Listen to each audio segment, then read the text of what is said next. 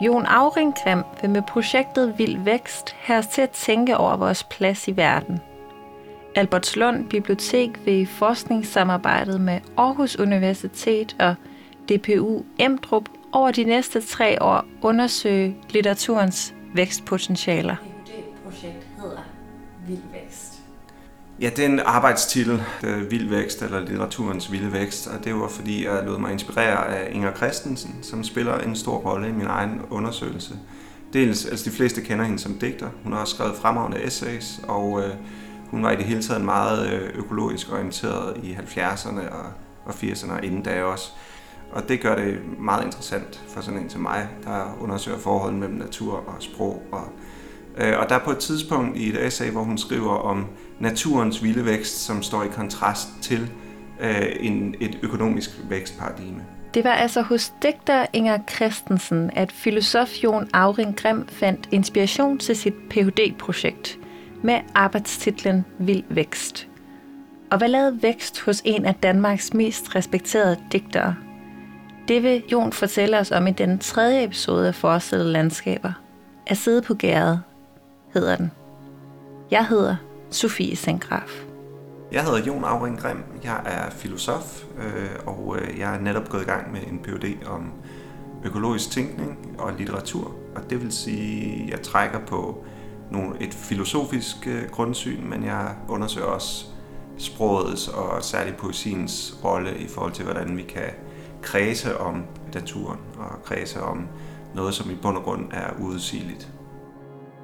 Vi er helt og holdent natur, men i og med, at vi gør naturen til genstand for vores betragtning, yderliggør vi den også. Det siger Jon i sit bidrag til projektet. At vi betragter den som noget udenfor som forrådskammer, råmateriale eller rekreative oaser, det er hans pointe. Og skal vi ændre vores natursyn, så må vi betragte vækst ganske anderledes. Vi skal med andre ord udvide vores bevidsthed om, at naturen ikke alene er et udenfor det natursyn, jeg opererer med, det er et processuelt natursyn. Og det vil sige lidt kort og forsimplet sagt, at øh, naturen, eller i virkeligheden det hele, er processer, som står i gensidig indflydelse på hinanden og penetrerer hinanden på den ene og den anden led. Problemet er, at der ikke i det natursyn et fast tingsbegreb. Det vil sige, at man har sådan en meget dynamisk øh, natursyn, som ikke kan indfanges rent sprogligt, fordi sproget jo har en tendens til at, at indfange sin genstand i netop genstanden i objekter. Ikke? I virkeligheden så er det jo et, for mig at se et gennemgribende natursyn. Det vil sige, at alt er i bund og grund natur, og øh, forskellige kulturelle frembringelser er måder, naturen viser sig på. Øh, så naturen er ikke et eller andet, der ligger udenfor, men snarere noget, der er blevet, måske i en senmoderne virkelighed, er blevet yderligere gjort. Øh, men i virkeligheden så er naturen over det hele og gennemtrænger og gennemsyrer alt. Altså, naturen, den vi plejer at betragte som et udenfor, er lige så meget et indenfor. Betragtningen åbner et vindue til økologisk tænkning og giver os en ny måde at se naturen på, som skal hjælpe os til at forstå vores påvirkning af naturen. Det kunne egentlig være interessant at høre lidt om, Jons, din baggrund for at skrive den her Ph.D. Hvad kom interessen af? Interessen for at skrive den her PhD og en del af motivationen, det er selvfølgelig, at vi befinder os i en tid, hvor at man ikke kan på noget som helst savligt grundlag afvise den klimakatastrofe, vi allerede befinder os i. De fleste har sikkert også hørt, at nogen beskriver det, vores periode, tidsperiode som, øh, som det antropocene eller det kapitalocene. Ikke? Altså i bund og grund, at menneskets indflydelse på verdens øh, geologiske lag, det vi bebor, er så markant, at det vil kunne aflæses i, i fremtiden som noget ganske særligt, som en ganske særlig geologisk epoke. Så øh, menneskets aftryk på, på livet, som det udfolder sig her på jorden, er markant, og det kan man simpelthen ikke fornægte. Så man kan sige, det ligger i tiden, at vi må forholde os til de her spørgsmål. Der er en stor ekstern motivation for at gå ind og forholde sig til de her spørgsmål øh, og forholde sig til dem filosofisk. Og vi ser også, at der både er en øh, økologisk drejning i både filosofien, men også i litteraturen og i mange andre øh, æstetiske fag, eksempelvis, som begynder at arbejde med det her såkaldte e-, ecological turn. Så det var interessant at gå ind i og se, hvad der sker, og hvordan kan vi tænke de her ting. Det med den økologiske drejning, det vender vi tilbage til. Først skal vi have sat os ind i, hvad filosofien siger om økonomisk vækst. Hvis man så kigger på, hvordan man taler om økonomisk vækst i øh, vores samfund, så er der en filosof, der hedder Hartmut Rose, der snakker om, at det senmoderne samfund, det er karakteriseret ved, at det kun kan stabilisere sig selv dynamisk. Det vil sige, at det kan kun stabilisere sig, altså status quo i samfundet beror på, at vi nødvendigvis vækster i økonomisk forstand, at vi nødvendigvis innoverer, at vi nødvendigvis accelererer vores produktion osv. Så der har vi et, et økonomisk vækstparadigme, som for mig bliver problematisk, fordi at det øh, i bund og grund skaber fremmedgørelse og fremmedgøres eksempelvis fra naturen, som vi får yderligere øh, gjort. Vi får gjort naturen til forrådskammer, til materiale for vores produktion, til et eller andet ydre forhold, eller også så får vi gjort den til oaser, vi kan tage ud og finde os selv i, som rekreative områder, som vi kan tage i ferie i. Øh, og det er klart et, et øh, andet type vækstbegreb, som siger, at man, øh, som, hvor jeg lader mig inspirere af Inger Christensen og hendes begreb om naturens vilde vækst, øh, den er jo meget mere vildvoksende. Den lader sig ikke indfange af sådan et snævert økonomisk vækstparadigme. Øh, og det er derfor, jeg har kaldt det for vild vækst. Det er fordi, jeg gerne vil på en eller anden måde udfordre det her økonomiske vækstparadigme, øh, og så pege på, at der er faktisk en anden måde, vi kan snakke om naturen som noget, der udfolder sig, og som er en bestandig øh, proces. Der ligger altså en udfordring i vild vækst, som giver os en anden måde at snakke på. Ikke mindst fordi det er nødvendigt, hvis vi skal forstå, hvordan vi forstår vores tids klimakatastrofe. Du lagde ud med at sige, at, at vi har svært ved at måske sanse nødvendigheden af noget, som skal bare tal. Men at, at når der ligesom er noget andet på spil, når der bliver bragt noget mere sandsligt i spil, så formoder mm. projektet, så vil projektet ligesom prøve at forstå det på, eller sådan give os et andet grundlag til at forstå Ja, altså i virkeligheden så øh, sansning kan være en del af det, men jeg tror også, øh, det er ikke nok bare at sanse. Altså det, sansen kan jo bare være en, en, en, en kropslig piring, og så sanser man, og så er det fedt. Øh, men i virkeligheden så skal der gøre sig noget andet gældende, hvor at, at man træder i forbindelse med det, man undersøger. Og det kan man gøre igennem et narrativ, men det kan man også gøre ved at gå ud af sanse eksempelvis. Men hvis man så i den, øh, i den situation, øh, op, øh, ja, der kunne man faktisk godt bruge øh, Hartmut Rosas begreb resonans. Ikke? Hvis der opnår en form for samklang, øh, så,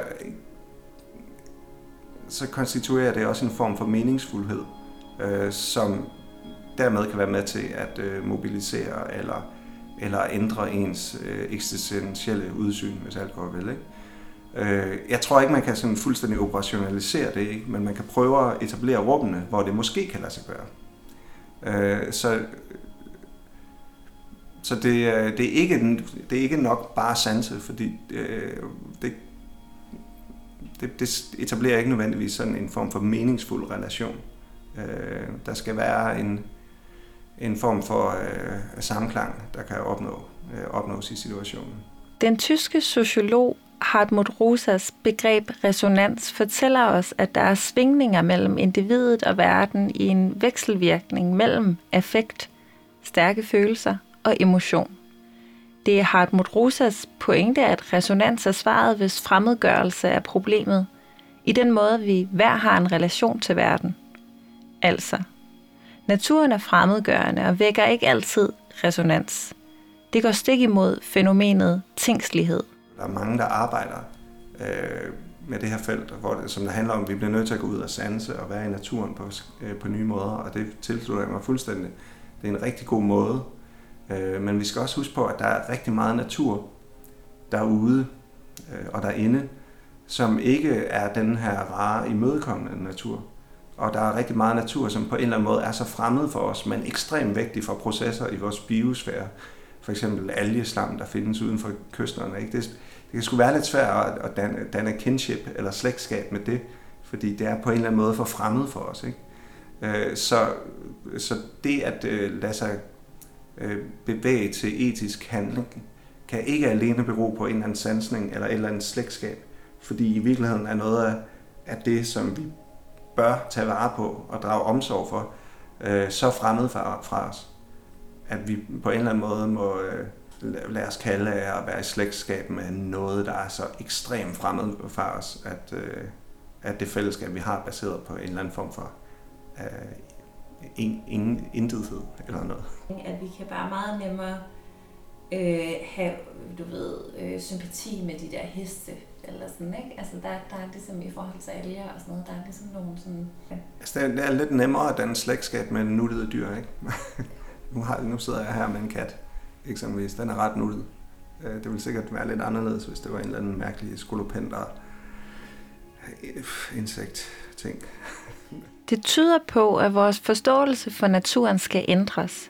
Vi skal holde op med at behandle naturen som råmateriale. Noget, der har et formål.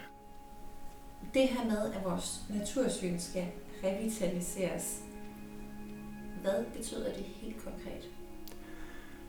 Øh, det jeg jo gerne vil argumentere for, det er et natursyn, øh, som netop gør det. Øh, et natursyn, som udfordrer den tingsliggjorte natur, hvor at, øh, som er, er, er meget tydelig i, i måden, vi behandler naturen på i særdeleshed. Ikke? Altså, det kan godt være, at, at vi alle sammen om vi er lidt bevidste om, at, at naturen selvfølgelig er mere end bare materiale for vores produktion osv. Men hvis man så kigger på vores produktion, derfor må man også nogle gange kigge på, hvad er det for nogle handlinger, hvad, hvilket natursyn bekræfter vi igennem vores handlinger. Øh, hvis man kigger på vores produktion, så har vi bare et ret vildt øh, tingsliggjort natursyn. Ikke? Hvis man kigger på den danske svineproduktion, hvor der øh, hver eneste dag er et spild af 28.000 små grise, der ikke overlever, fordi de bliver øh, trampet ihjel, eller fordi at de dør af sult, de ikke kan komme til, øh, øh, til, til grisens øh, pat og så videre det er jo ret vildt. Ikke? Og det, det, kan man sige, det kan man kun legitimere ud fra en eller anden ekstrem instrumentalisering af en produktion af levende væsener. Ikke? Så der er et, et, en, en, en øh, tingsliggjorthed øh, på en måde, som er, øh, viser sig ret vildt i produktionen. I og med for eksempel, man kan sige, øh, når vi tager naturen i besiddelse, så kan der være en tendens til, at vi også tager den i besiddelse på en sådan måde, at den skal være nyttig for os. Den skal tjene et formål. Enten som netop noget, vi kan bruge til at producere, eller øh, som en oase, som rekreativt område. Ikke? Altså så får den faktisk også et formål, så tjener den også en eller anden form for nyttighedsformål. Så det er også en del af, af, af tingsliggørende. Og der vil jeg jo gerne øh, være med til at revitalisere et naturbegreb, som netop ikke er tingsligt, som ikke skal tjene vores øh, nytte.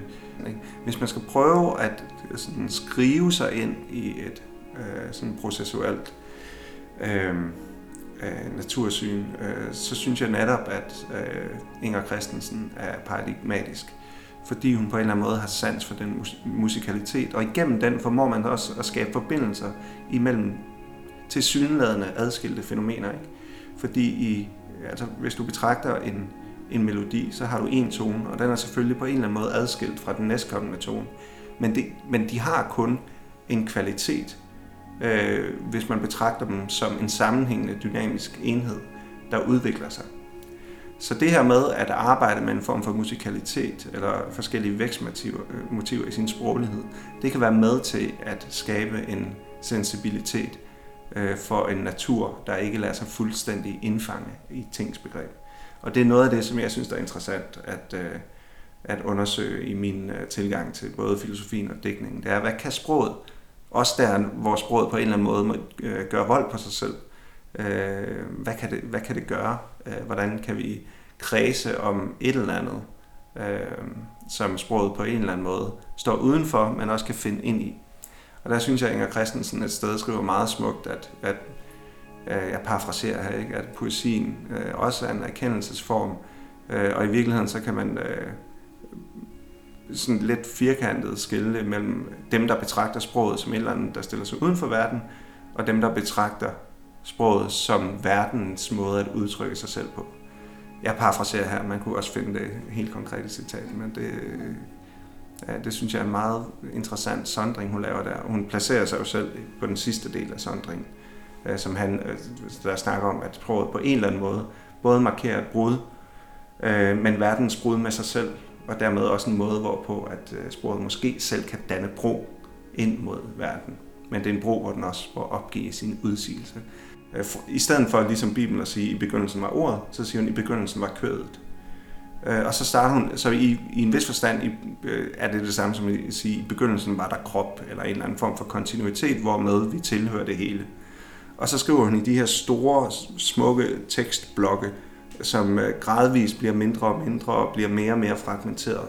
Så hun starter fra hele det heles kontinuitet på en eller anden led og hvordan det udfolder sig og bliver til og bliver til liv og bliver næret af solen osv. Så, videre. så vi har sådan en, en form for livet, der træder ud af altings kontinuitet, og i og med, at det bliver mere og mere fragmenteret, så træder det, øh, det menneskelige subjekt ind på scenen.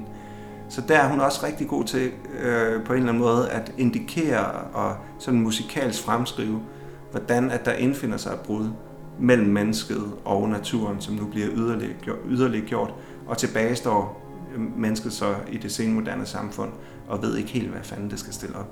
Og det er så udfordringen, som viser os, at vi ikke helt ved, hvad vi skal gøre med naturen. At bygge huler i træer er noget af det, som Nikolaj Voldum gerne vil lære sine elever på Testrup Højskole, hvor han underviser i naturdannelse. Jeg får sådan lige lyst til at spørge dig, om du vil beskrive lige her, hvor vi sidder lige nu, og hvordan du sådan har bygget hulen. Det, det, er, måske, det er måske meget godt sådan det kan godt være, det er mere en indgang til interviewet.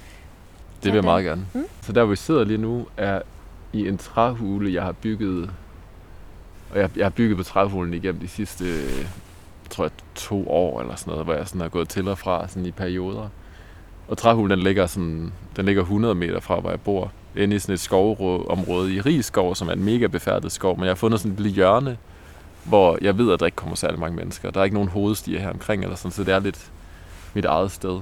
Øhm, og altså dengang jeg begyndte at bygge hulen, altså det startede egentlig med, at jeg i en periode begyndte at gå meget ud i skoven og bare sidde herude. Det var sådan noget, jeg startede med under coronakrisen, og sådan hen imod slutningen af coronakrisen. Fordi jeg, fordi jeg havde mega meget tid. Og så øh, havde jeg lyst til at gøre noget. Altså, jeg, havde, jeg havde bare så meget tid, så jeg havde lyst til at være ude hen over vinteren. Ikke? Så gik jeg ud i skoven, og så havde jeg en sovepose liggende med, og så satte jeg mig op ad tre forskellige steder, hvor der var sol. Og så det træ, der står her midt i hulen, det var, det, det var ligesom det træ, jeg fandt en dag, og så satte jeg mig op af det. Og det var så om vinteren, så solen skinnede ligesom ned på det træ, så jeg ved, at om vinteren, på, om eftermiddagen, der står solen lige ned midt i hulen. Fordi det var ligesom derfor, jeg sad der til at starte med. Og så kom der alligevel et menneske forbi om bagved, når jeg sad der, og så tænkte jeg, nu laver jeg bare lige et par øh, sådan vægge, der ligesom afskærmer på hver side. Så lavede jeg ligesom en væg ud på den ene side og på den anden side, og så fandt jeg ligesom ud af, hvor fedt det var at bygge kugler.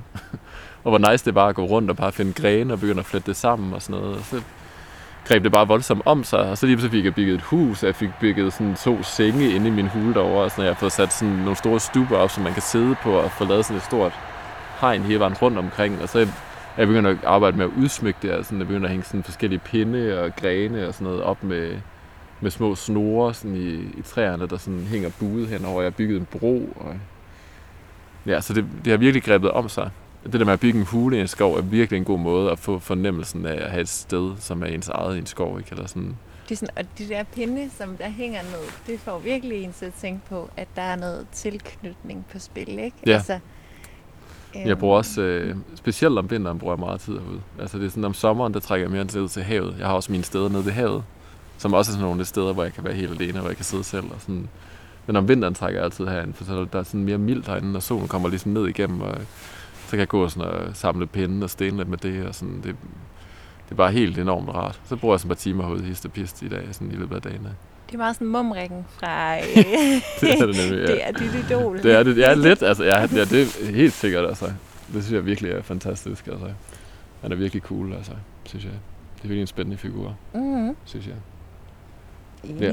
Og det sjove ved det er, at sådan, så begyndte jeg at blive cool herude, og så begyndte jeg ligesom at indse, hvor, øh, jeg føler, når man går og bygger hule, hvor, altså, hvor, hvor meget det har med altså, det at få naturforbindelse at gøre, eller hvor meget det har med naturdannelser at gøre. Så det her redskab, eller det, det her altså med at bygge træhuler, er noget, jeg laver ude på Testrup også. Altså jeg har et fag, hvor vi bruger to til tre gange på fadet på at være uden skov og bare bygge træhuler. Og det er bare det eneste, vi laver. Så, så er vi bare ude og bygge huler, så bygger alle eleverne træhuler derude. Så der er sådan en helt huleskov. Nu har jeg lavet det på tre hold. Så der er sådan en helt huleskov, hvor øh, jeg tror, der er altså 15-20 store træhuler i nu, ude ved Moskov Museum. Ja. Fordi vi bare har bygget huler derude, og det er totalt fedt. Altså. Cool. Øh, jeg hedder Nikolaj, og jeg er forfatter til bogen Naturdannelse, en naturformidlers håndbog. Og den bog har jeg skrevet på baggrund af at have arbejdet med naturformidling og egentlig sådan med begrebet naturdannelse igennem de sidste 10-12 år af mit liv, eller sådan noget, på mange forskellige måder. Øh, og grund til, at jeg har skrevet den her bog, øh, Naturdannelse, er fordi, at jeg for det første mener, at der, altså afstanden mellem mennesker og natur er blevet, er blevet alt for stor. Og det er enormt kritisk og virkelig problematisk i en tid, hvor naturen mere end nogensinde har brug for vores hjælp.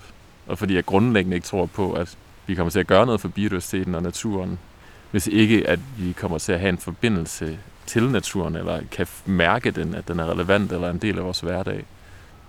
Så min hovedpointe er egentlig, at, at jeg synes, den måde, rigtig meget naturformidling fungerer på, er en lille smule snævert i forhold til, hvor mange måder man kan tilgå naturen på. Eller sådan. Jeg synes, at naturformidling de fleste steder, og specielt i vores skolesystem, er sådan naturvidenskabelig naturformidling. Så det handler om viden omkring naturen, og det kan jeg også en hel masse, og det har jeg også fået meget ud af som biolog selv på min uddannelse, og jeg synes, det er fantastisk. Men viden i sig selv understøtter ikke en naturforbindelse. Den bliver kun til noget, hvis man er ude og opleve naturen sammen med. Altså det skal hænge sammen med oplevelse af naturen. Og det andet ben, som jeg synes, naturformidling står på i Danmark, er sådan outdoor sport. Kajak og mountainbiking og klatring og sådan nogle ting, som fylder alt på højskoler og efterskoler. Og jeg synes også, det kan en hel masse. Jeg har en friluftsrettet uddannelse og brugte et helt år i Norge på at lave sådan nogle ting. Jeg synes, det var en fantastisk måde at være naturen på. Men den metode har også nogle mangler. Og jeg synes til tider, at sådan noget som mountainbiking kan altså, udnytte naturen som en form for sportsarena mere end den rent faktisk forholder sig til naturen, den aktivitet. Eller sådan. Så, den, så jeg, jeg synes, at man er nødt til at brede det ud og begynde at arbejde med nogle andre elementer, eller sådan øh, sanselighed og nærvær. Jeg begynder at arbejde enormt meget med æstetisk læring, altså hvor man bruger kunstneriske udtryksformer til at forholde sig til naturen, både ved at læse litteratur om naturen, eller skrive digte selv, eller lytte til musik, eller danse og bevæge sig, eller male. Altså der er, sådan, der er en hel masse udtryksformer, som jeg synes mangler i det naturdannelsesfelt, eller den måde, vi arbejder med naturformidling på i Danmark, som jeg gerne vil hjælpe med at ændre på. Men er det så med udgangspunkt i, at man går rundt i naturen, og så bearbejder den kunstnerisk, eller hvordan vil det sådan en kunstnerisk? Ja, så en, den anden hovedpointe, udover at jeg synes, at naturformidling skal bredes ud, er, at hvis man vil arbejde med naturforbindelse, eller man vil skabe en naturforbindelse hos et menneske, så kræver det, at man er i naturen. Selvfølgelig kan man godt have en vekselvirkning mellem noget klasseundervisning og så være ude i naturen, men, men formidling, som ikke, altså hvor du har et langt forløb, som ikke har noget med natur at gøre, hvor du ikke er ude i den, eller sådan, det har jeg svært ved at se sådan for alvor gøre med til at gøre, at man får en følelsesmæssig forbindelse til naturen. Så i det tilfælde, hvor det fx er æstetiske udtryksformer, så handler det om at komme ud og være i en skov, og så lave et eller andet kreativt projekt, eller sådan lave en eller anden, altså omsætte de følelser og sandlige indtryk og de oplevelser, vi har sammen derude, omsætte dem i en eller anden udtryksform. Du skriver i bogen et sted, at det der med, når du er i naturen, så, øh, så regner det, så bliver man våd, så er det koldt, så fryser man. Så det der med sådan at virkelig at være i den, og ikke bare stå indenfor. Men har det noget med malighed at gøre, kunne jeg ikke lade være med at tænke på, da jeg læste mm. det der, at vi sådan er blevet koblet af. Ja, det tror jeg rigtigt. Jeg tror, at jeg tror, at vi er blevet enormt malige i vores livsførelse, som den er nu. Og jeg tror, at rigtig, rigtig mange mennesker har vendet sig til en meget høj levestandard og vendet sig til at tænke, altså sådan at have det varmt og have masser af mad og øh, varmt bad og øh, alle mulige luksusvarer og muligheder for forbrug af alle mulige typer, ikke? eller sådan, sådan i overflod i virkeligheden. Øhm, og der, for mig, det tror jeg, at det at komme ud og være i naturen, og også det at få udfordret nogle af mine basale behov, at nogle gange så kan, kan det godt være koldt, eller jeg kan blive våd, eller jeg kan blive sulten, mens jeg er derude, er en, er en måde for mig at blive ved med at have en bevidsthed omkring, hvor taknemmelig jeg egentlig skal være over, hvor godt jeg lever. eller sådan, hvor taknemmelig jeg skal være over egentlig at kunne få et varmt bad. For jeg, jeg tænker, at det er sådan en, det er sådan en luksus, som de fleste af os glemmer, hvor vildt det er, at vi kan få et varmt bad, eller hvor vildt det er, at man kan komme hjem og få et varmt måltid, eller sidde i en lejlighed, som er varm. Øhm, så jeg synes, at altså, naturen for mig er også noget, der giver perspektiv. Og der, altså, jeg synes, at naturen kan rigtig mange ting. Og derfor synes jeg også, at naturen er vigtigt, det med at komme ud i naturen. Det, det handler om at få en forbindelse med naturen, men det er også fordi, vi kan lære noget af det i forhold til, hvordan vi indretter i vores liv, og noget med, hvordan vi tænker omkring vores livsførsel, og hvordan vi kan leve mere bæredygtigt. Der synes jeg, at det med perspektiv er noget, det naturen bidrager med. Den måde, vi lever på, det som vi sætter rigtig højt som forbrug, er øh, måske ikke det, som i virkeligheden gør os godt.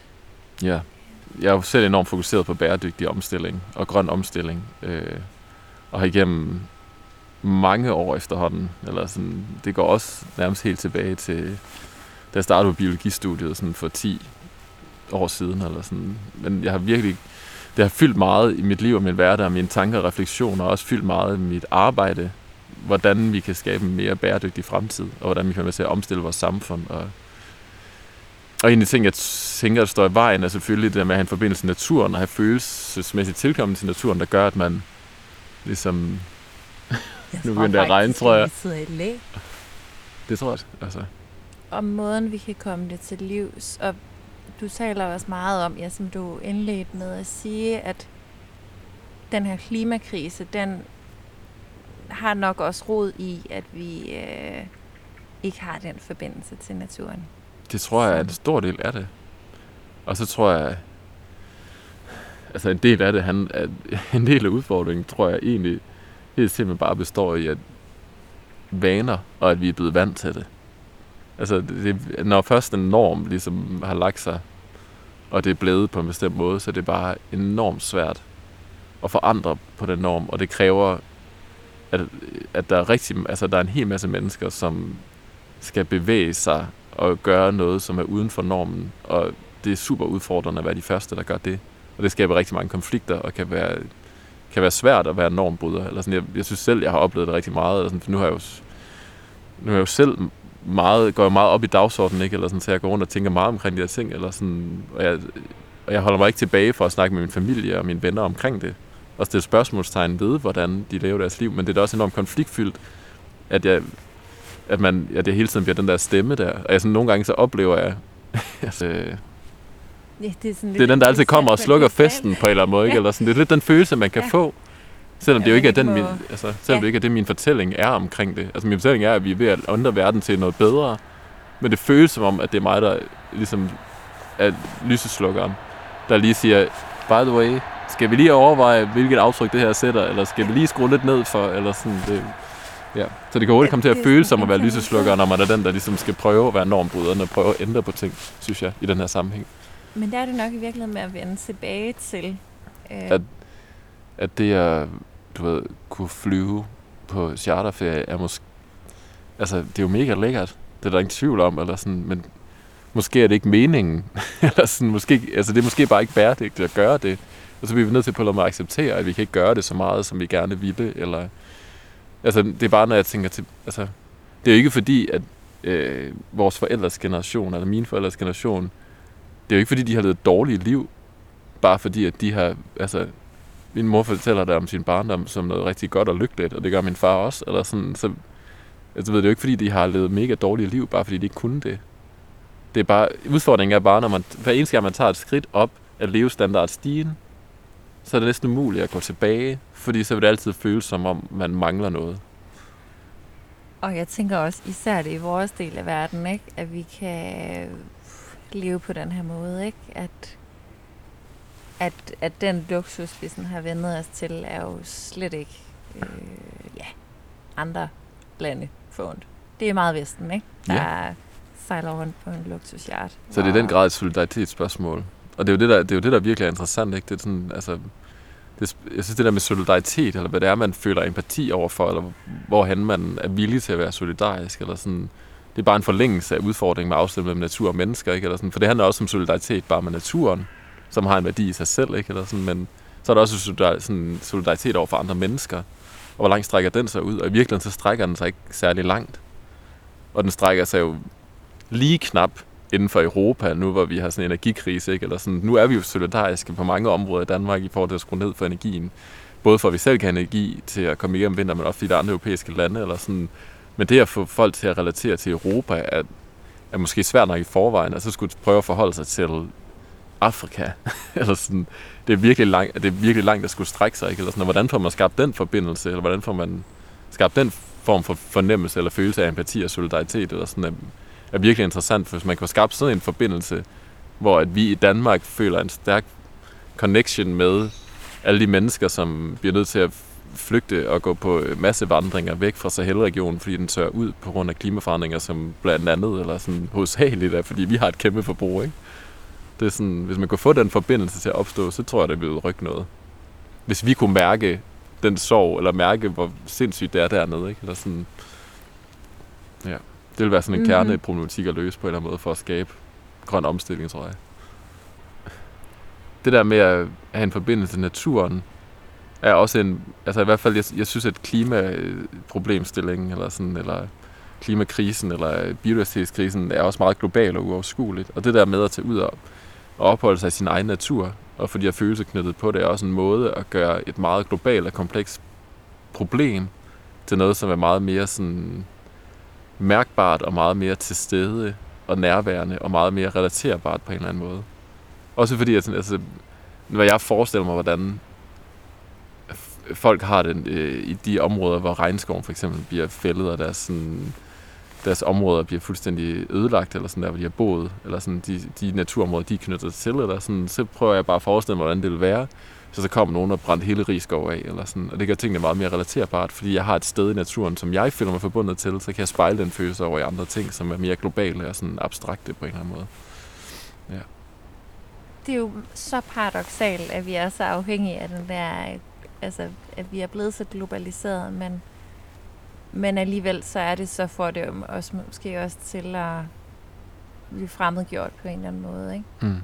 Øhm, men en ting, der står i vejen, er ligesom forbindelsen, den manglende forbindelse til naturen og afstand til naturen. Men en anden ting er sådan en grundfortælling omkring, hvad den grønne omstilling eller bæredygtige omstilling, ligesom hvad, hvad der så kommer til at ske, eller hvad det betyder at lave grøn omstilling. Og der kan vores samfund godt have en fortælling omkring, at, at det at omstille sig til en mere bæredygtig verden, er at give afkald på, på muligheder og det er noget, vi gør, fordi vi skal, og fordi vi er bange, og det er ud af frygt, eller sådan, og ud af tvang, eller sådan. Det er sådan en, det er en virkelig sådan mørk fortælling, som lyder enormt dyster, synes jeg nogle gange, når der bliver talt omkring den, som om, at der er en hel masse, vi kommer til at miste ved at lave grøn omstilling.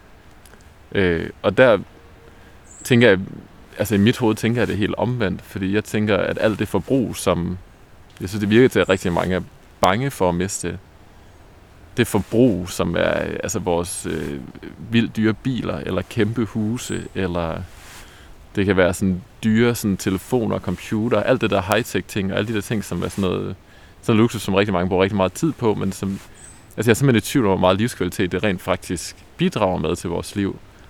Blandt andet også fordi, at det, det stjæler ikke kun vores tid eller vores penge, men det, det, det gør også, at vi bruger vores tid på noget, som når man spørger de fleste, så er det vigtigste af sit liv. Altså, det vigtigste for mig er min familie og mine venner, og bruge tid sammen med dem. Det er at gøre noget, som jeg synes er meningsfyldt, og det er at bruge tid i naturen. Og sådan. Altså, der er slet ikke nogen af de ting, som, når jeg tænker efter, der virkelig er vigtige for min livskvalitet, som har noget som helst med forbrug at gøre.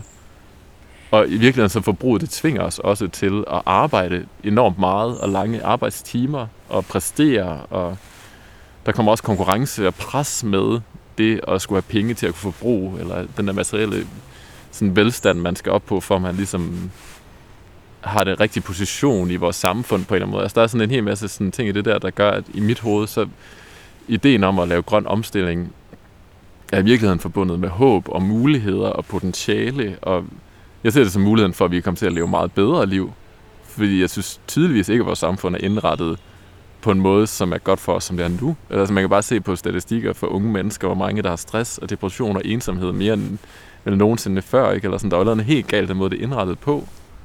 Og der tror jeg, at den grønne omstilling til en mere bæredygtig livsstil, som skal passe på vores CO2-udslip og undgå klimaforandringer og sikre naturen, går hånd i hånd med en omstilling til liv, som er mere bæredygtig for os selv i hverdagen, hvor det hænger bedre sammen, og vi får en højere livskvalitet. Så der er ligesom en udfordring i det der med, at der er en offentlighed, hvor det er bad news, at vi skal tilpasse os. Og jeg kan heller ikke lade være med at tænke på, at det kommer til at fylde meget i debatten med de her med kødfri dage og sådan noget. Altså de bliver meget hurtigt sådan, bliver meget hurtigt afsporet i forhold til, hvad det egentlig handler om, ikke? Som det er lige nu i mit liv, så laver jeg ikke andet end at arbejde med naturformidling og naturdannelse og bæredygtighed og klima. Altså det, det fylder jo alt i mit liv, både fagligt og i mit private liv. Det er sådan fuldstændig omsluttende, men det underlige ved, at hvis at man går sådan 12 år tilbage, så, havde, så fulgte naturen ikke noget særligt med liv overhovedet. Altså, så det er sådan, det er først i starten af mine 20'ere, at, at, jeg, at jeg begyndte at få øjnene op for, hvad det kunne. Og der, hvor det gik op for mig, at jeg synes, at naturen kunne noget, og jeg synes, det var spændende, det var faktisk i mødet med alt det der outdoor, som er fantastisk, men som jeg også er lidt kritisk over for nu, i forhold til, om det rent faktisk har noget med naturdannelse at gøre i visse tilfælde. Ikke? Men det var på en rejse, hvor jeg øh, rejste rundt i New Zealand, Australien og øh, Thailand sammen med min storebror, hvor vi sådan øh, klatrede bjerge og var ude at kajakke og dykke og sådan nogle ting. Og det var ligesom der, jeg fik øjnene op for, hvor, hvor vildt det der var at bruge mig, altså det der mødet mellem min krop og det fysisk aktive. Det med at være fysisk aktiv havde heller ikke været så meget før. Jeg var sådan rigtig musik og sådan kunstnerisk sådan barn og dreng, eller sådan, så jeg har ikke været særlig fysisk aktiv egentlig før det. Så det var egentlig sådan igennem min krop og fysikken i naturen på en eller anden måde, at jeg fik min indgangsvinkel til det. Og så tog jeg til Norge og tog en friluftsvejleuddannelse, som varede et år. Og så der havde jeg ligesom havde, så havde jeg boet i Norge et år og taget en friluftsvejleuddannelse. Så øh, i det, at jeg tilbragte så meget tid ude i den, i den norske natur og i fjellene og alle de her steder, så begyndte jeg ligesom at, at gå og kigge på naturen lige pludselig også jo. Altså, for det havde ikke egentlig været mit hovedfokus at starte med. Det var mere sådan det der med, at vi er gode til kajakke og klatre og sådan noget. Det var sådan noget, jeg havde fokus på, da jeg kom derop og kom, og kom i god form også. Eller sådan, jeg vil gerne være sådan kajakinstruktør. Det lyder cool, synes jeg. jeg er meget fokuseret på mit kajakrulle, kan jeg huske. Eller sådan. Det var sådan nogle ting. Men så i løbet af det år, så begyndte jeg at kigge mere og mere på naturen. Og sådan, jeg begyndte at sådan spørge sådan, undervisningen sådan, om, hvordan man kan forskel på en græn og en fyr og sådan noget. Som jeg, altså, det var, altså, jeg forstår godt, at der er mange mennesker, der ikke kan kende forskel, men jeg har gået rundt et år i det norske natur, hvor det er bare sådan, der er så meget fyre og så meget græn i de der områder der, ikke? Eller sådan, det er helt hul i hovedet, jeg har gået rundt deroppe, og ikke kunne kende forskel på dem, synes jeg. Eller sådan. Men så bliver jeg bare mere og mere frustreret over, at jeg ikke rent faktisk vidste noget om naturen, og at når vi var ude på turene, så forholdt jeg os faktisk relativt lidt til den.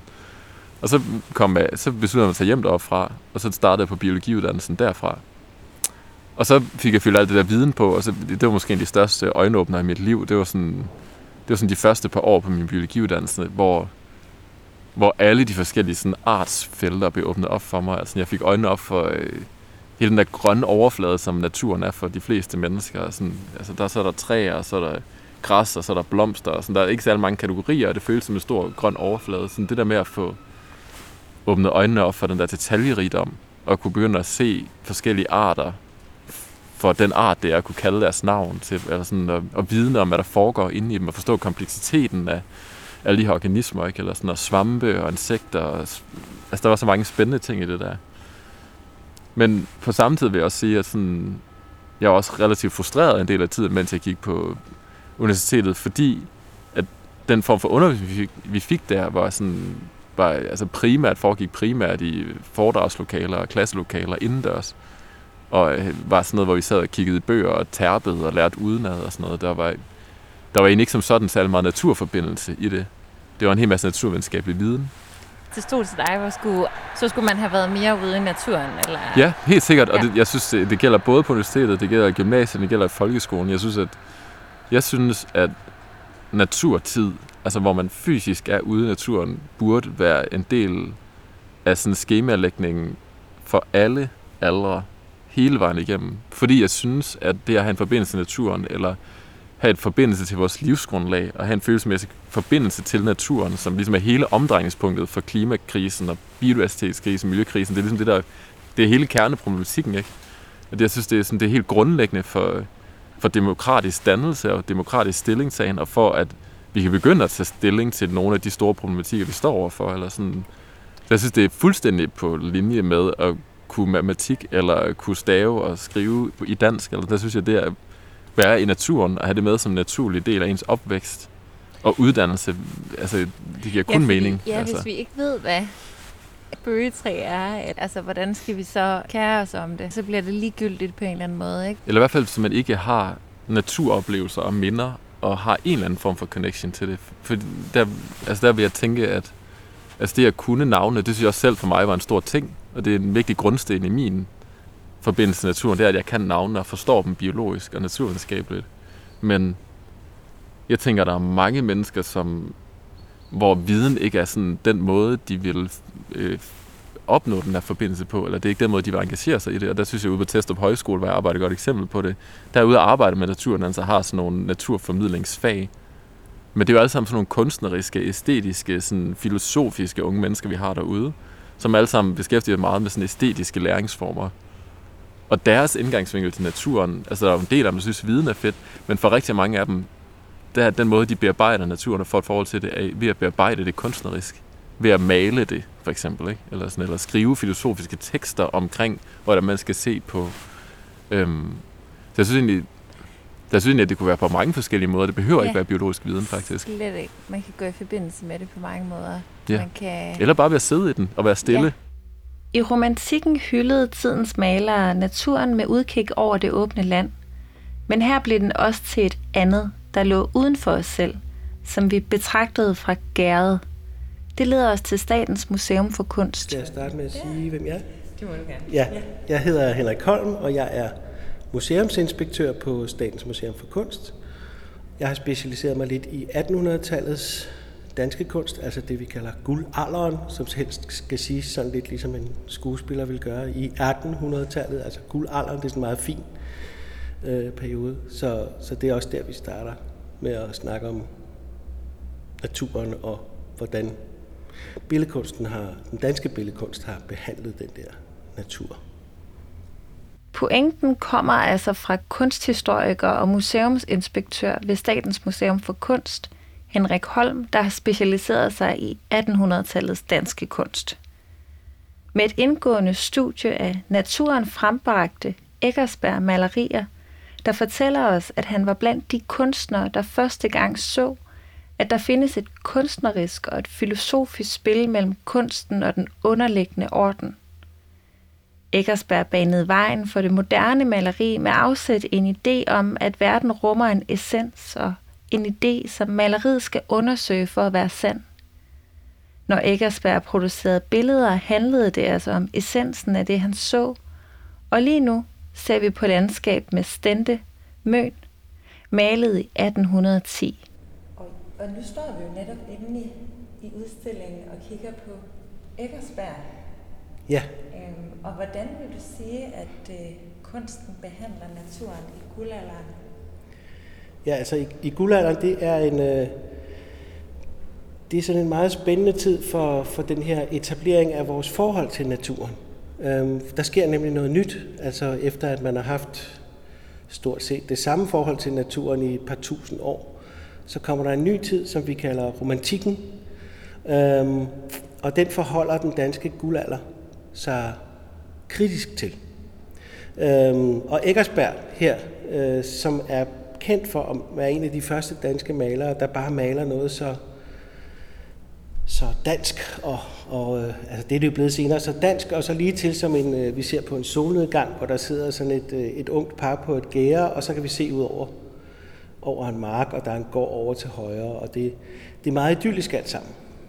Men altså landskabet, som det er, øh, omkring en, en bondegård og med noget, endda med noget vand ud til højre, øh, altså rigtig typisk dansk, ikke? hvor man meget hurtigt kan komme ud til vandet, og der sådan ligesom er pænt og nydeligt og romantisk. De scener har, øh, altså før romantikken, før Eggersberg, bare ikke haft nogen værdi overhovedet for malerkunsten. Og det er der, det nye kommer. Altså naturen har været ligegyldig for malerkunsten i et par tusind år. Den har bare været, ah, vi skal lige have lidt stafage, altså lidt pynt. Men scenen har været et eller andet fra en bibelsk scene eller en heroisk scene, et eller andet mytologi, hvor der var nogle mennesker, der havde hovedrollen, eller kongen var ligesom den. Det er ligesom at mennesket, der har været den, den afgørende faktor, men det bliver det ikke mere. Lige omkring 1800 og med Eggersberg, der kommer den her nye romantiske naturfølelse ind, hvor man erstatter alt det der fine historier fra gamle dage med, der sidder bare et par øh, på et gære ude på landet. Og det er en dejlig solnedgang. Ikke andet. Altså, I de 35 år Eggersberg var professor på det Kongelige Danske Kunstakademi, der påvirkede han stort set alle unge danske malere. Hans rationelle holdning til malerkunsten åbnede op for et kritisk blik på den ideale folkekultur, som var dominerende i perioden mellem år 1800 og indtil ca. 1864. Den såkaldte guldalder, oprindeligt den lykkelige tid i dansk kunsthistorie. Begrebet anvendes politisk i en større debat om national værdi og selvfølelse. Men da Christopher Wilhelm Eggersberg altså skildrede naturen, så befandt han sig langt væk fra de dramatiske historiemalerier og ideen om de direkte naturgengivelser, som hang på væggene i de franske salonger i 1800-tallet, det man kunne kalde for datidens Tate Modern. Henrik Holm kalder Eggersbergs malerkunst for banebrydende i sine naturskildringer, og det er hans analyse, at Eggersbergs samtid har savnet samhørighed. den der, den der glæde ved bare at vise det almindelige landskab er helt ny og bliver båret frem af, en, øh, af den her romantik, som Eggersberg er meget optaget af. Øh, han er sammen med nogle af, af sin tids øh, største filosofer og fysikere, også fordi at man har det, man kalder en holistisk tankegang her på det her tidspunkt. Man tror, at man kan forbinde naturen og mennesket igen, efter at man ligesom har savnet den forbindelse. Det lykkes ikke, desværre. Men altså, man har en drøm. Man, har sådan en, man, man drømmer stort på det her tidspunkt. Man tror, at man kan lave enevælde om til demokrati. Man tror, man kan komme fra personlig øh, umyndiggørelse til personlig frihed. Man tror, at øh, bønder ude på landet også skal have lov til at have en stemme. Øh, man har sådan nogle frihedsidealer, der kommer med den franske revolution. Øh, og man har altså den der øh, nye følelse af, at det er jo ikke lykkedes før, så alt, alt, alt det, der har været interessant for billedkunsten før, er pludselig ligegyldigt. Og så hvad er der så tilbage? Jamen det er sådan noget som små blomster på en mark, er meget, meget interessant. Fordi det ikke har været interessant før, så håber man, at det er der ved at, at male det, at vi kan komme tilbage til den perfekte sammenhæng mellem mennesker og natur. Men grunden til, at man længes efter den forbindelse, det er, at den er tabt. Den er væk. Og så bliver det netop det romantiske at male det, der ikke er. Men det bliver forunderligt nok ved tankeeksperimentet.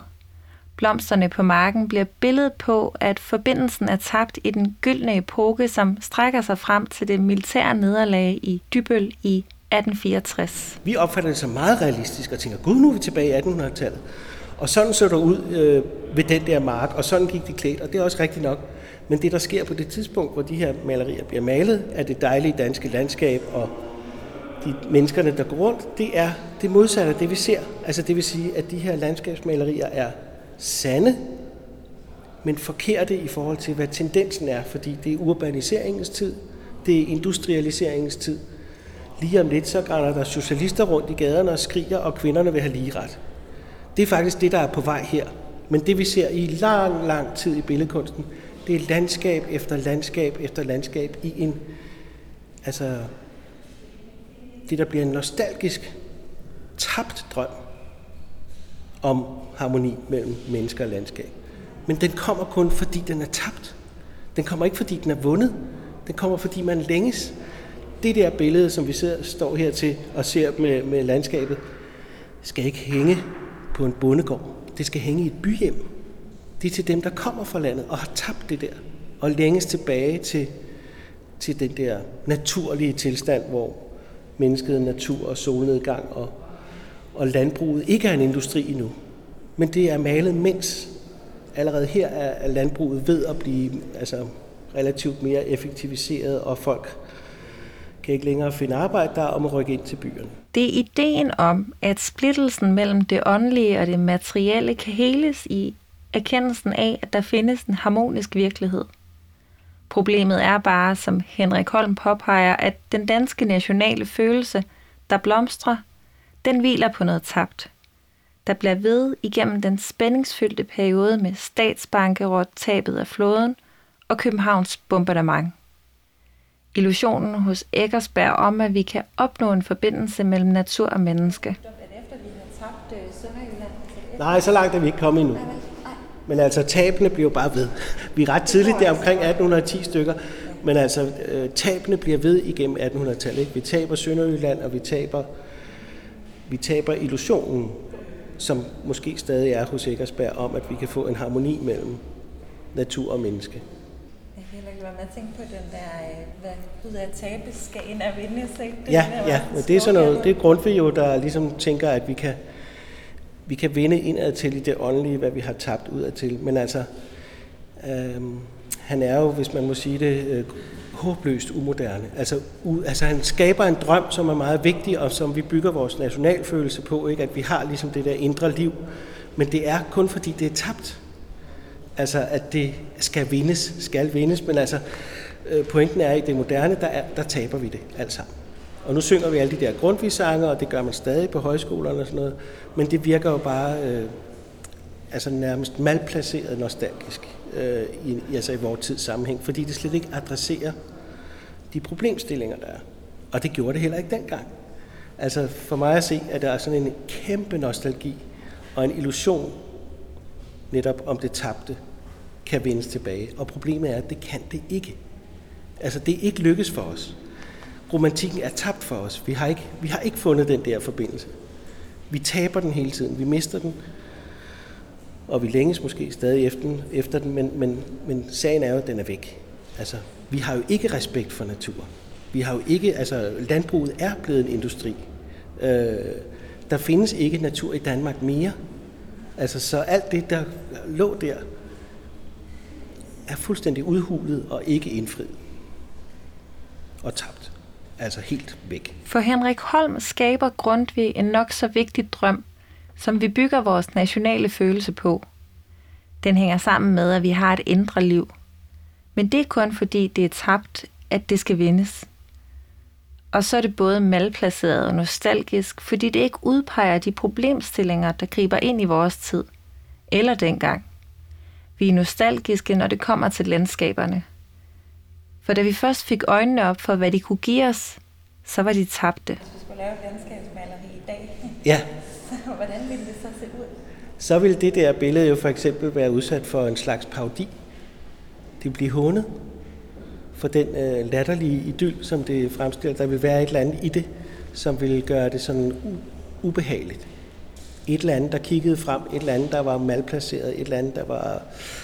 Øh, forureningen ville pludselig vise sig ude i vandet, eller, eller de ville pludselig have nogle ansigter, der var præget af noget andet end, end den der øh, rødlige solnedgangsstemning. Altså der ville være noget grotesk, fordi det ville være mere passende for den forståelse, vi har nu, af at det, det er en løgnhistorie, og den gik ikke. Altså vi har gjort det modsatte af, hvad vi sagde, vi ville, eller hvad vi viste, vi ville.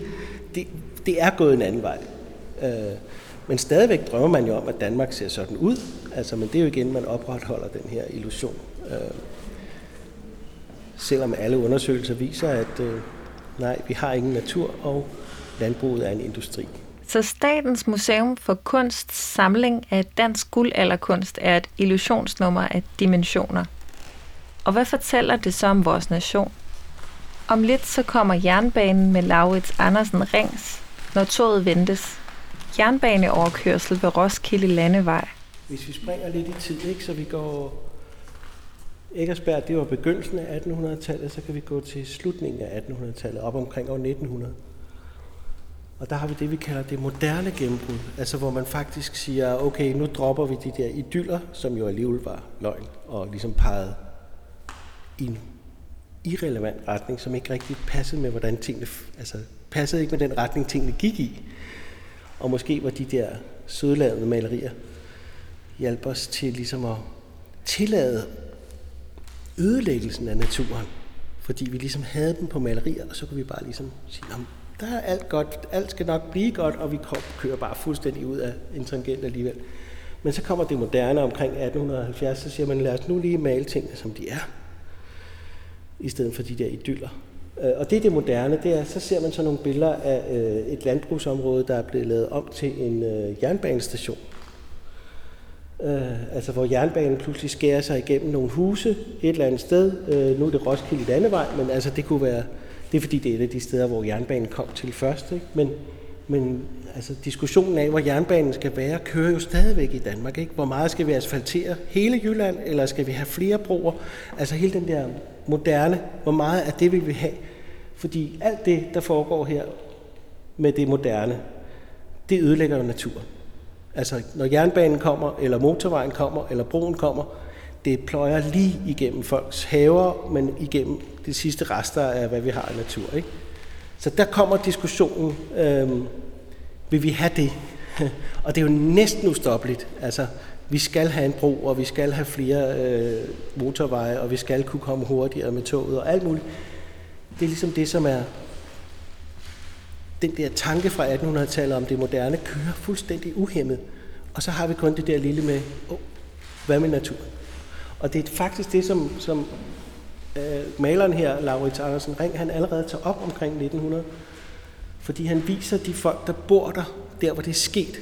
Og de står ligesom og kigger på det der moderne fænomen, altså jern, hvad hedder det, jernbanen, der skærer sig igennem byen. Øh, og er både sådan lidt fascineret og sådan også lidt triste. Altså, de smiler ikke over det her. De ser det ske lige midt igennem deres by. Det, de ved godt, det er det moderne og det nye, men der er ingen, der griner her. Altså, de er fremmedgjorte. De er sådan lidt, ja, og de er stille. De er ligesom prisgivet den der udvikling. Øhm, samtidig med, at de fascineres af den, for de samles omkring jernbanesporene, og nu er det spændende, om toget kommer til tiden, og alt det der. Men, men, men det er den der ambivalens, den er der.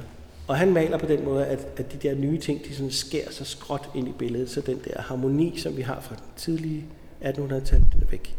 Det er sådan nogle dynamiske linjer, der går på kryds og tværs, som giver en vis sådan, øh, en, en anden form for uro for os, der kigger på det.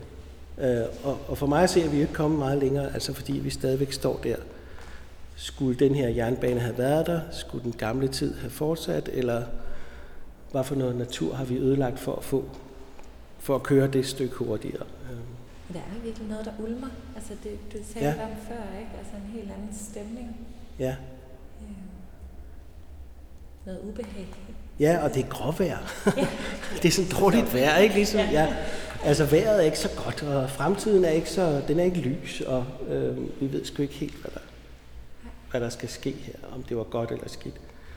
Ja, som man ellers tænker det med det moderne gennembrud, sådan at det ja. er store idealers tid. Og ja, og der har man lidt de der kunstnere, som, øh, som sådan nogle slags øh, den dårlige samvittighed, ikke? Eller den, den tvivlende, ikke måske nødvendigvis kritiske, men bare sådan lidt tvivl. Er det godt det her? Hmm, hvad er godt tabt her? Eller kan jeg selv finde mig til rette i det? De kommer med sådan, de er sådan lidt spørgende, og det er derfor, de virker lidt langsomme. Altså, de er ikke helt med på den, vel? Og de er ikke helt friske på det hele. De, er sådan, de trækker lidt på den og siger, ah, er det godt, eller hvad? Ja, og de svarer ikke. De, de giver ikke sådan noget med, det var godt eller skidt, det skete. Nej, de står bare der, ligesom den her mand, der bare står sådan lidt, nå, nu skete det. Øh, er det godt eller dårligt? Vi ved det ikke. Vi ved det simpelthen ikke. Og den der uklarhed kan vi slet ikke have i vores, altså i vores tid. Vi vil have svar, og det skal være nu og det skal være enten det ene eller det andet. Altså, skal jernbanen væk, eller skal der mere jernbane? Altså, vi er sådan, på den måde kræver vi meget hurtige og meget konsekvente svar nu.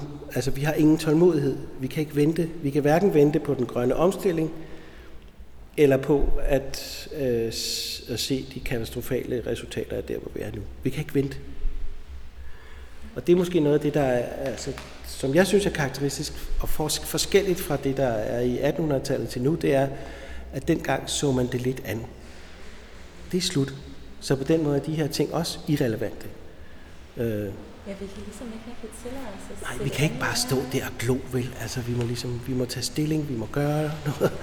Øh, og så skal man over i samtidskunst for at se, at, at der prøver man at, at gøre noget, ikke? Så det kan vi, vi lige gå og kigge på det. Ideen om vores nation hviler altså på noget tabt, malplaceret og nostalgisk. Danmark er et af de EU-lande, der har mindst natur, hvor 95 procent af vores naturtyper er i tilbagegang. Og nu står vi i en situation, hvor det største problem er, at arter uddør. Og det på trods af, at vi sværmede om den harmoniske høje himmel. Nu er vi kommet et andet sted hen i museum, hvor vi har samtidskunst, altså det, der bliver lavet nu, også dansk kunst. Og det er en, der hedder Benedikte Bjerre. Og det, jeg ved intet om det. Det er også nyt for mig. Altså nogle gange køber vi nogle ting ind, som er helt sådan, Nå, hvad, hvad er det her, ikke? Øh, men det jeg, det, jeg bare umiddelbart kan se, det er, at her står vi med noget, der er lavet et eller andet kæmpestort kunststofmateriale, som ser lidt ulækkert ud. Det ligner sådan et kæmpestort opløst stykke brød, og så et gitter, og så nogle naturformer. Altså, der er nogle lys, der er formet ligesom blomster, men det er neonrør. Og der er nogle ting i en krukke, som har grønne blade, men det er plastik. Altså, der er intet, der er intet groende natur her. Det er en slags parodi, altså, hvor man ser, hvad er der i den moderne, altså i vores verden, som peger på naturen. Og når kunsten ser det, så er det altså neonrør, der peger på blomster, men det er ikke blomster. Og det er blade, der ikke kan vokse, fordi det er plastik. Så det her, det er billedet af vores naturrelation nu. Ikke? At det er alt sammen, alt det der er her, er natur, der er blevet omformet til metal, til plastik, til et lysstofrør. Altså vi har udnyttet alle de der naturressourcer. Og så bilder vi os et eller andet ind om relationen til naturen, som bare er blomsterformet lys så. altså, og det er, jo, det er jo sygt et eller andet sted, eller det er mærkeligt et eller andet sted, at det er det, vi har tilbage, at de rigtige blomster, det er neonrør, der er formet som blomster. Og så bliver det sådan en lidt, sådan lidt kold og lidt ufor... Altså, det er en lidt kold installation med nogle kunstige lys. Men den skal mime natur, fordi den er lidt kaotisk. Og sådan er naturen, ikke? Der er nogle ting, der sådan snor sig, og det er sådan lidt lianagtigt, men det er alt sammen forarbejdet. Det er alt sammen metal, plastik, glas. Og spejle også. Der er sådan noget koldt over det på den måde. Så det, altså det, det, det er en samtidskunstner, der reflekterer over, hvor er naturen henne. Den er helt og fuldt omsat til kunstige materialer. Altså der er ingen natur tilbage. Det er kun, ikke om man kan sige tomme referencer, men det er kun sådan formmæssige, ja. Men der er jo intet levende her. Under klimatopmødet i København COP15 kuraterede Henrik Holm med Hanne Kolin Poulsen udstillingen Nature Strikes Back fra museets samlinger om menneskets forhold til naturen. Så, så, altså, så det der med Nature Strikes Back, det er jo det der med, at naturen slår tilbage, øh, ikke fordi den er ond eller noget, men den reagerer bare på vores øh, vandrygt af den. Altså på en naturlig måde bliver den nødt til at oversvømme os, fordi at, ja, det er menneskeskabt, at det er blevet så varmt, så isen smelter. Den reagerer bare. Øh, men den er, altså det der er jo det virkelig onde eller mærkelige ved naturen, det er at den er ligeglad med os. Og det er først der, at det går op for os, hvordan vi er forbundet til den. Altså vi er ligesom en størrelse, hvor vi er over, står over for noget, eller er en del af noget, hvor vi ikke betyder noget. Vi kan næsten ikke have den tanke, fordi vi er hele tiden, altså vores civilisation bygger jo på tanker om, at individet betyder noget, vores kultur betyder noget, vores kunst betyder noget, vores civilisation er vigtig osv., men naturen er fuldstændig ligeglad. Den reagerer bare på, hvad vi gør. Og det er, jeg tror, er en af grundene til, at vi har svært ved at forholde os til den. Altså, den har ingen, den har ingen Gud, der er ingen sjæl. Den reagerer bare. Og vi vil så gerne have en eller anden relation, og den er stadig, altså i min optik er den, den er iskold. Den er ligeglad med os. Det var tredje og sidste episode, hvor vi efterlader dig på Statens Museum for Kunst. Har undersøgelsen af natursyn også sat noget i gang hos dig? Så husk, at vi bliver rigtig glade for en anmeldelse i iTunes. Radiomontagen den var støttet af Aalborg Kommune, Kulturalliancen og i værk.